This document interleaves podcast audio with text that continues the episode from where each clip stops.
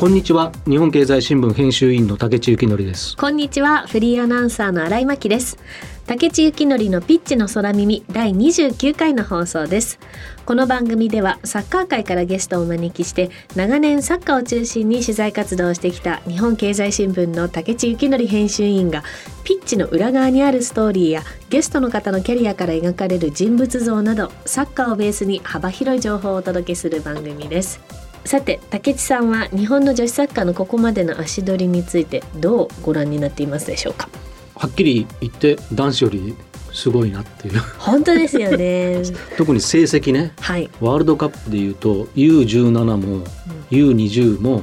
世界の頂点に立ち、はい、フル代表っていうか A 代表もね2011年のあのドイツ大会でワールドカップの見事になでしこジャパンが頂点に立ちましたよね、はい、オリンピックも確かロンドン銀メダルかな、はい、アメリカに最後負けちゃったけど、うん、こんな成績を上げている国って多分日本だけですよ。はい、女子サッカーでね。ねうん、しかも中身もすごいというか、はい、世界に認識されるあの女子版バルセロナそうそうそう。みたいなねその面白い明らかに影響を与えましたからねその後の女子サッカーにね。ね、はい、だからまあそういうすごく強いレベルの高い選手を持っているんだけれどもそれがうまくこう例えばリーグっていうような形で、はい、プロリーグみたいな形でこうビジネスができてるかっていうとなかなかできていないところもあるっていうところに、多分悩みがあるのかなというふうに思いますそうですよね。そんな WE リーグの舵取りを務められている方が今回のゲストです。公益社団法人日本女子プロサッカーリーグ WE リーグの第2代チェア高田春奈さんです。CM の後ご登場いただきます。どうぞお楽しみにそしてこの番組のツイートはハッシュタグピッチの空耳でぜひつぶやいてください。では竹地幸則のピッチの空耳この後キックオフです。この番組はヘーベルハウスの提供日本経済新聞の協力でお送りします。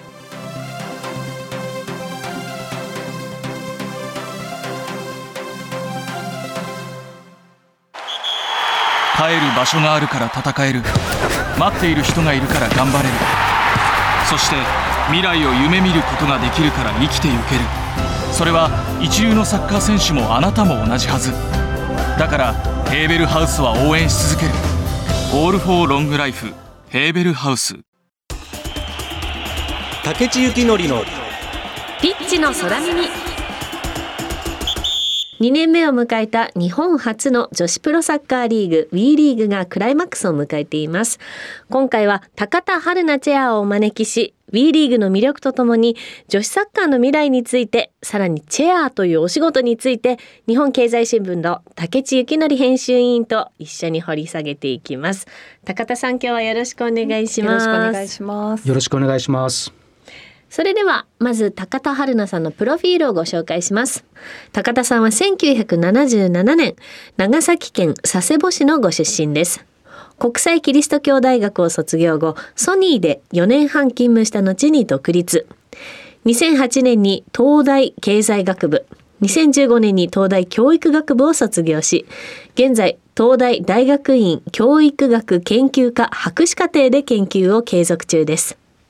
2020年1月に V・ファーレン長崎の社長に就任。2022年3月に J リーグ業務執行理事になられた後、9月に公益社団法人日本女子プロサッカーリーグ WE リーグの第2代代表理事チェアになられました。ということで高田さんをお迎えしてお話を進めていきますが今日のテーマは WE リーグの魅力とチェアの仕事その1ですまずは高田チェアのサッカーとの接点から改めてお聞きしたいのですが最初にサッカーと縁ができたのは V・ファーレン長崎の時代ということになるんですよね。はいそうですね実際に経営の方に参加するようになったのは2018年からなんですけども私の地元長崎の初めてのプロサッカーリーグということでもちろんずっと応援をしていてスポンサーでずっとジャパンネットグループが入らせていただいてたので、まあ、一方的にファンとしてというか あの観戦という形では2012年ぐらいから見てはいましたけれども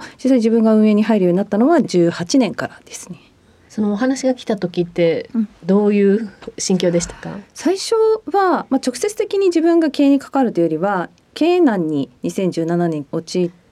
まあ、このままだと潰れてしまうということになった時にジャパネットグループでそこを、まあ、経営まで実際入り込むのかっていう議論から始まってそこには参加をしていました。で私は当時広報担当とか人事担当をしていたので、まあ、広報として経営難に陥った会社を子会社化するっていうことを、まあ、記者会見等で発表するっていうところを、まあ、どういうふうにこう世間に対して打ち出すのかとかあとはまあ実際に子会社化された時にその人員の方たち今サッカークラブで働いてる人たちが新しい人事制度の中でどう働いていくのかとかそういうところから入っていたので、まあ、客観的に見ていたというかそのクラブをどうしていくかっていうよりはそのクラブを仲間に入れるにあたって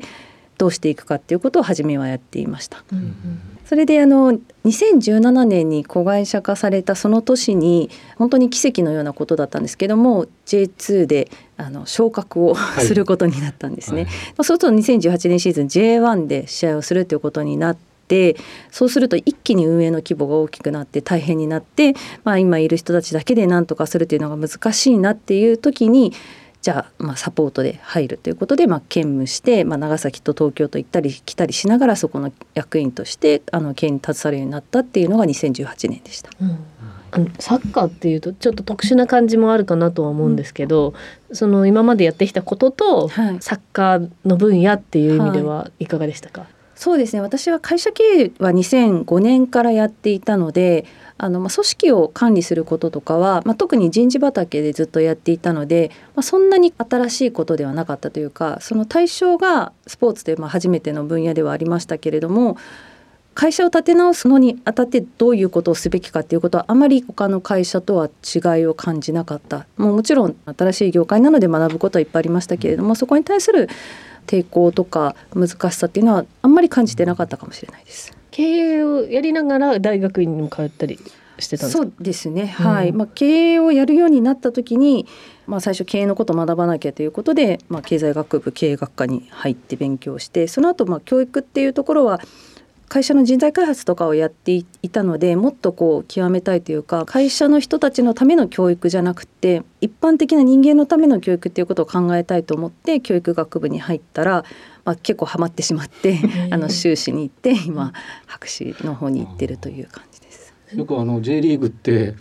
作った時から言われてたんですけど、はい、まず最初選手がプロ化したと、はい、で次に監督コーチがプロになったと。うんうんで一番最後になったのがその経営とかねその運営とか、まあ、一番遅くなっちゃった分、はい、遅れているっていうようなことが言われてて昔日本サッカー協会の会長されてた岡野俊一郎さんっていう方が、早い時期に「竹地君これから J リーグ問題になるのはアドミニストレーションなんだよ」っていうふうに言われて、プロ野球でいうところのフロントみたいなところですよね。でそういう感じってそのよそのところから来た時に、うん、J クラブ遅れてるじゃないっていう感じってありました、あの私がならせていただいた時は、うん、結構やっぱ社長さんの形も多様でもちろんその親会社から出向していらっしゃってる方も多くいらっしゃるんですけどもあの、まあ、選手からやられてる方もいらっしゃるし全く他分野から、まあ、経営を立て直すっていうことでいらっしゃる方もいるので本当にまあ多様な方たちだなっていうふうに思っていて私自身もどちらかというと人事なので組織を作るっていうところはすごく好きだし経験もあると思ってるんですけどあんまりお金を稼ぐっていうことに対しては 実はそんなに興味もなかったりとかして、でもそれが長けてる人もいるし本当にいろんなタイプの人がいらっしゃるなというふうには思います。ね。クラブの中自体はどんな感じだったんですか？そのえこんなことしてたの？みたいな感じってなかったですそれはすごくたくさんありますね、やっぱりあの、まあ、サッカー業界とかスポーツ業界ってやっぱり人に仕事がついちゃうっていうのはあると思うので、うん、本当もう職人的に何でももうその人でやっちゃうっていう人が多い中で、うん、どちらかというとこう組織としてチームとしてそれこそサッカーで言えばポジション決めて、それぞれでやるっていう仕事の仕方を今までやってきていたので、うんあまりにもこう職人的に動く人たちばっかりいると、どうそこにこう新しいメンバーを肉付けしていいのかわからなくなるっていう、まあ、そこの苦労は確かに最初はありましたね。それあの具体的にどうやって手こ入れしたんですか？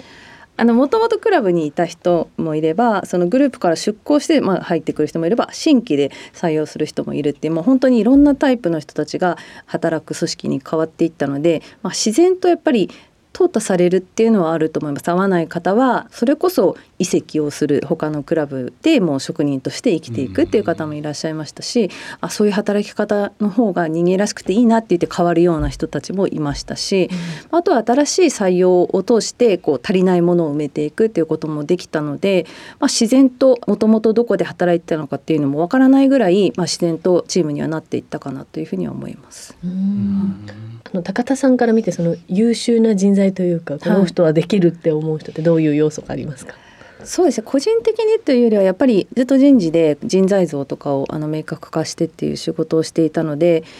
専門的に言うと、まあ、コンピテンシーがある人って言いますがあの、まあ、直訳すると能力になっちゃうんですけど、なんか行動する力、はい、知識とか経験とかがいくらあっても結局動かなかったらあの何ももう宝の持ち腐れでむしろ給料だけが高くなっちゃうっていうふうになっちゃうのでちゃんとそれを使って行動をすると言ったらですけども、うん、まあ、再現性がある行動をする人だから過去にどういうことをやってきましたか？例えば困難があった時にどういうふうに乗り越えましたかっていう手順を聞いてみるとあそういうふうに考えて動いた人だったらきっとこの先何か課題があっても動いてくれるだろうっていうことで採用したりしてましたね。面白くないですね。すごいテイストの。で長崎の社長から22年3月に今度 J リーグの理事になられたんですよね。はいはいそうです、ね、そこではどんなことをされたのか改めて教えていただけますか？はい、まあ、長崎の社長時代にあのもちろん人事とか広告とかずっとやってたのでそういった部分でもあのやってたんですけどやっぱり一番大きかったのがその地域の活性化っていうところだったんですね。やっぱり J リーグってまあどこもホームタウン活動がすごく盛んなので長崎のまあクラブで長崎の人たちにあの、まあ、愛されるクラブ必要とされるクラブであるためにはどういう活動をしたらいいのかっていうのを考えてずっと長崎で行動していたので、うん、まあ、そういうこう地域で活動してたところを見ていただいて J リーグの理事として、まあ、入りませんかっていうことを言ってもらったです。なので、えっと、J リーグの理事としても主に担当していたのは社連社会連携活動というところで、うん、その各クラブが自分たちのホームタウンで社会課題をその地域の人とかパートナー企業さんと一緒に解決していくっていう活動を、まあ、J リーグが力を入れているんですけれどもそこの担当役員として、うん、あの入らせていただきました。うんシャレンって知らないでしょ今初めて知りました。すごいいいことやってんだよ。J リーグって。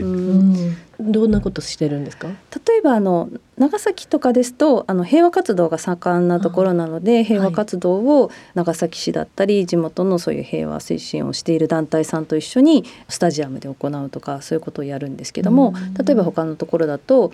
子ども食堂に選手たちが行って一緒に献立を考えてあの開発するとかもありますし、まあ、お年寄りあのの施設の中でサッカーを応援することによって健康寿命が伸びるような活動をしているところもありますしそれぞれ地域の社会課題に対してクラブが、まあ、一緒になって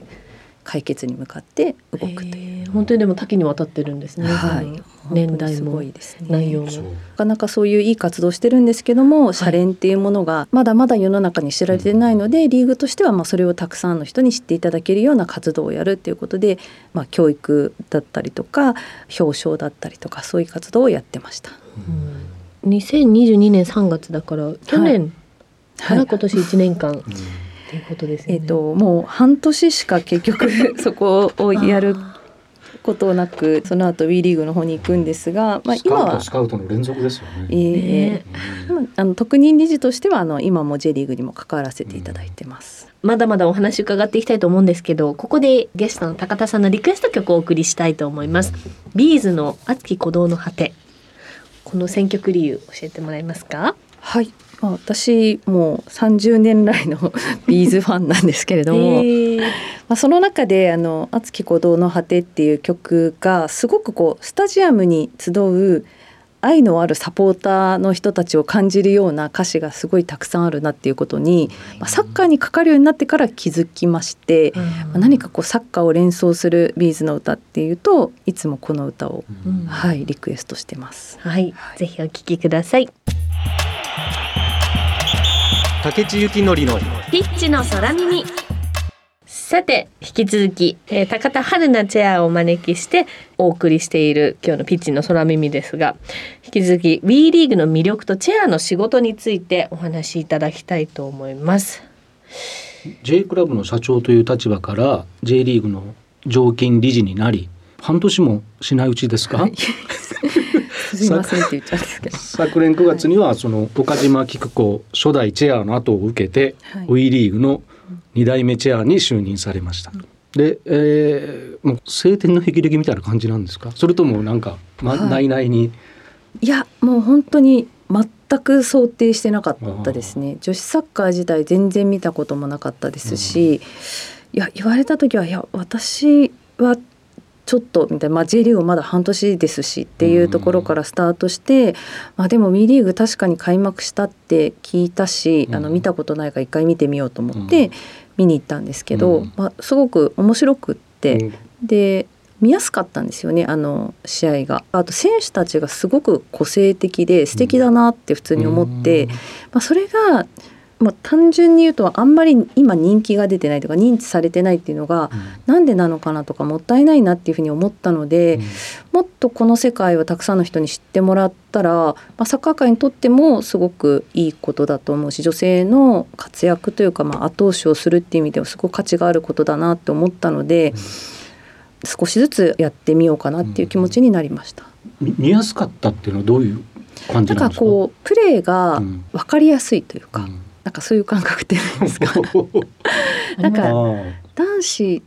だと力でバッていくところとかがはいはいはいはい、はい、世話しないっていうか、はい、ガチャガチャガチャガチャっていう感じですかね。あ男子がですか？あそうそういう感じる試合もやっぱりあるなっていうふうに思いますし、うん、なんか女性の方がこうリズムよくポンポンポンとやってるような感じがして、まもちろんなんか制度の問題とか言われる方もいらっしゃいますが、やっぱりレベルが高いところを見れば見るほど、うん、あの全然こう引けを取らないというか、うん、純粋に面白いなって思いました。わかるような気がします。うん、あと男子なんかそのシンプルすぎて先ほどされてて選択肢が少ないのに対して、もう少し女子の方が選択肢がいっぱいあるようなプレー、そんな気もします。なるほどね。あんまりサッカーという競技自体が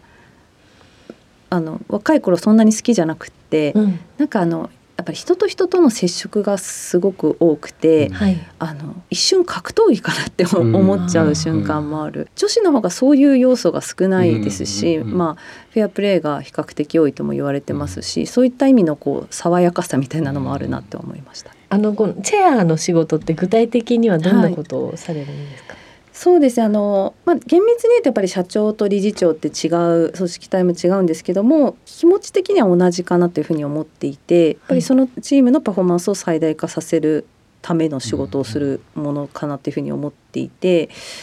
まあ、さっき社長もいろんなスタイルの社長がいるっていうふうに言いましたけども、まあ、チェアとしてもやっぱりそれぞれ自分の得意分野というかは違うと思うので、まあ、前任の岡島チェアは選手出身っていうところもありましたしアメリカに長く住んでらしてそういう海外との連携っていうところも強かったのでそういったところですごく活躍されてたと思いますけれども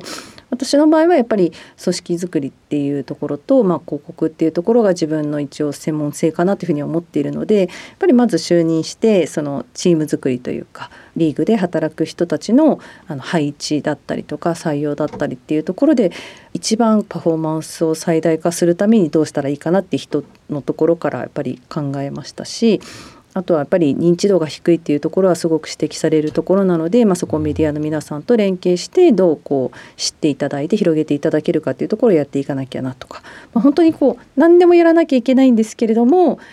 私の場合はそのチームにそれぞれ専門性を持った人たちを配置してその中で自分がそこの足りない部分をあの補ったりとかあとやっぱり前に立ってミリーをしていただくためにあの宣伝をするっていうところを求められてるというふうに思っているのでそういったところでできる限りみんなの後押しをできるようにっていうことは考えて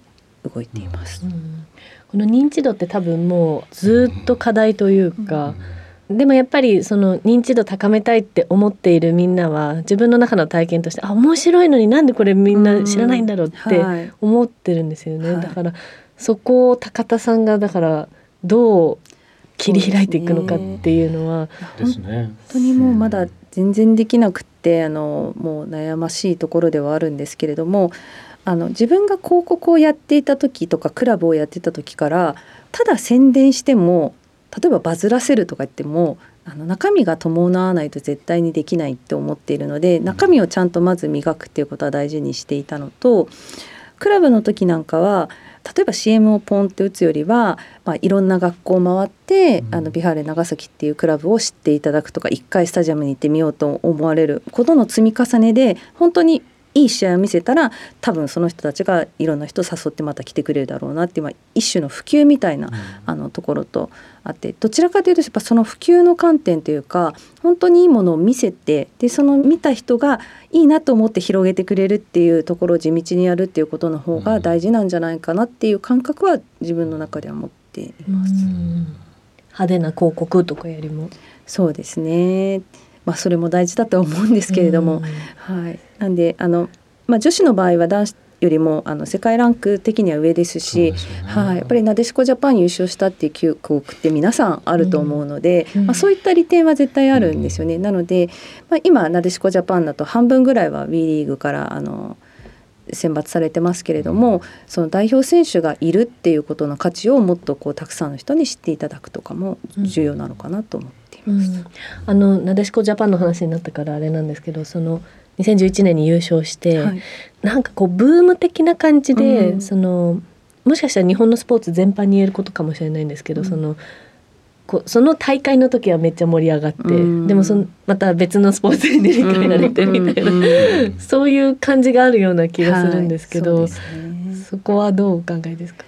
本当にその通りだと思いますし今あのいろんなあのスポーツがあのプロ化したりとかリーグができたりとかっていうことでどのスポーツも自分たちのところを注目してほしいっていうので頑張ってるので、うんはい、正直やっぱその中で特にこうあの絶対に自分たちじゃなきゃっていうのってすごく難しいところはあるかなというふうに思ってるんですが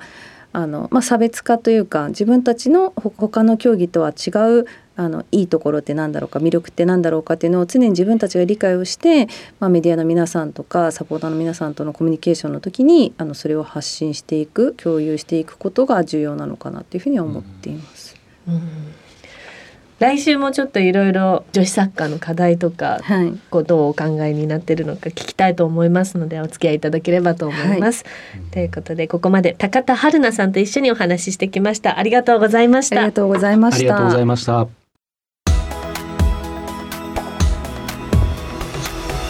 今日のゲストは WE リーグ第2代チェアの高田春菜さんでした。竹内さん楽しかったですね。すごく楽しかったですね。はい。J リーグの方はチェアマンっていうじゃないですか。ええ。で WE リーグはチェアですよね。はい。性別を超えたところのそういうポジションだからもうそのマンとかつけちゃダメみたいな、うん、やっぱそういう時代の違いっていうか、はい、を感じて、うん、でなんかそういうまた時代にすごくふさわしい人って感じが、うん、自然体なね、はい、感じがすごくしましたね。素敵な方で引き込まれました。そうですね、うん、来週も楽しみにしたいと思います。そうですね。さて番組はラジコのタイムフリー機能によって放送後も1週間お聞きいただけますそしてラジコには番組を SNS でシェアする機能がありますぜひ番組を拡散してください放送後にポッドキャストでも配信しますそしてここで番組を聞きの皆さんにプレゼントのお知らせです。この番組でもおなじみの山本正邦さんと竹地さんの共著。サッカー日本代表ワールドカップで勝つための監督論が5月2日に発売されます。そしてこの本を3名様にプレゼントいたします。ご希望の方はピッチの空耳番組ホームページの応募フォームからお申し込みください。ちょっとご紹介いただけますか？今あの番組にもね、はい、ゲストに来ていただいた時にいろんな監督の話をしましたよね、はい、はい、あの中でやっていたようなことをもうちょっとこうさらに詳しく1990年以降のね、はい、日本の代表監督についてずっと遡りながら、はい、森保監督に至るまでああでもないこうでもないと語り合った本なんですけどね。絶対面白いじゃないですか。だといいんですけど、うん、あれ一個覚えてる自国の監督。それもまた出てきます。その出てきます、はい、じゃあぜひ手に取ってください。さあそろそろお別れの時間です。次回も高田春菜さんにご登場いただきまして WE リーグの魅力とチェアの仕事その2と題してお話を伺います。どうぞお楽しみに。ではまた来週。お相手は日本経済新聞編集員の竹内幸則とフリーアナウンサーの新井真希でしたこの番組はヘーベルハウスの提供日本経済新聞の協力でお送りしました。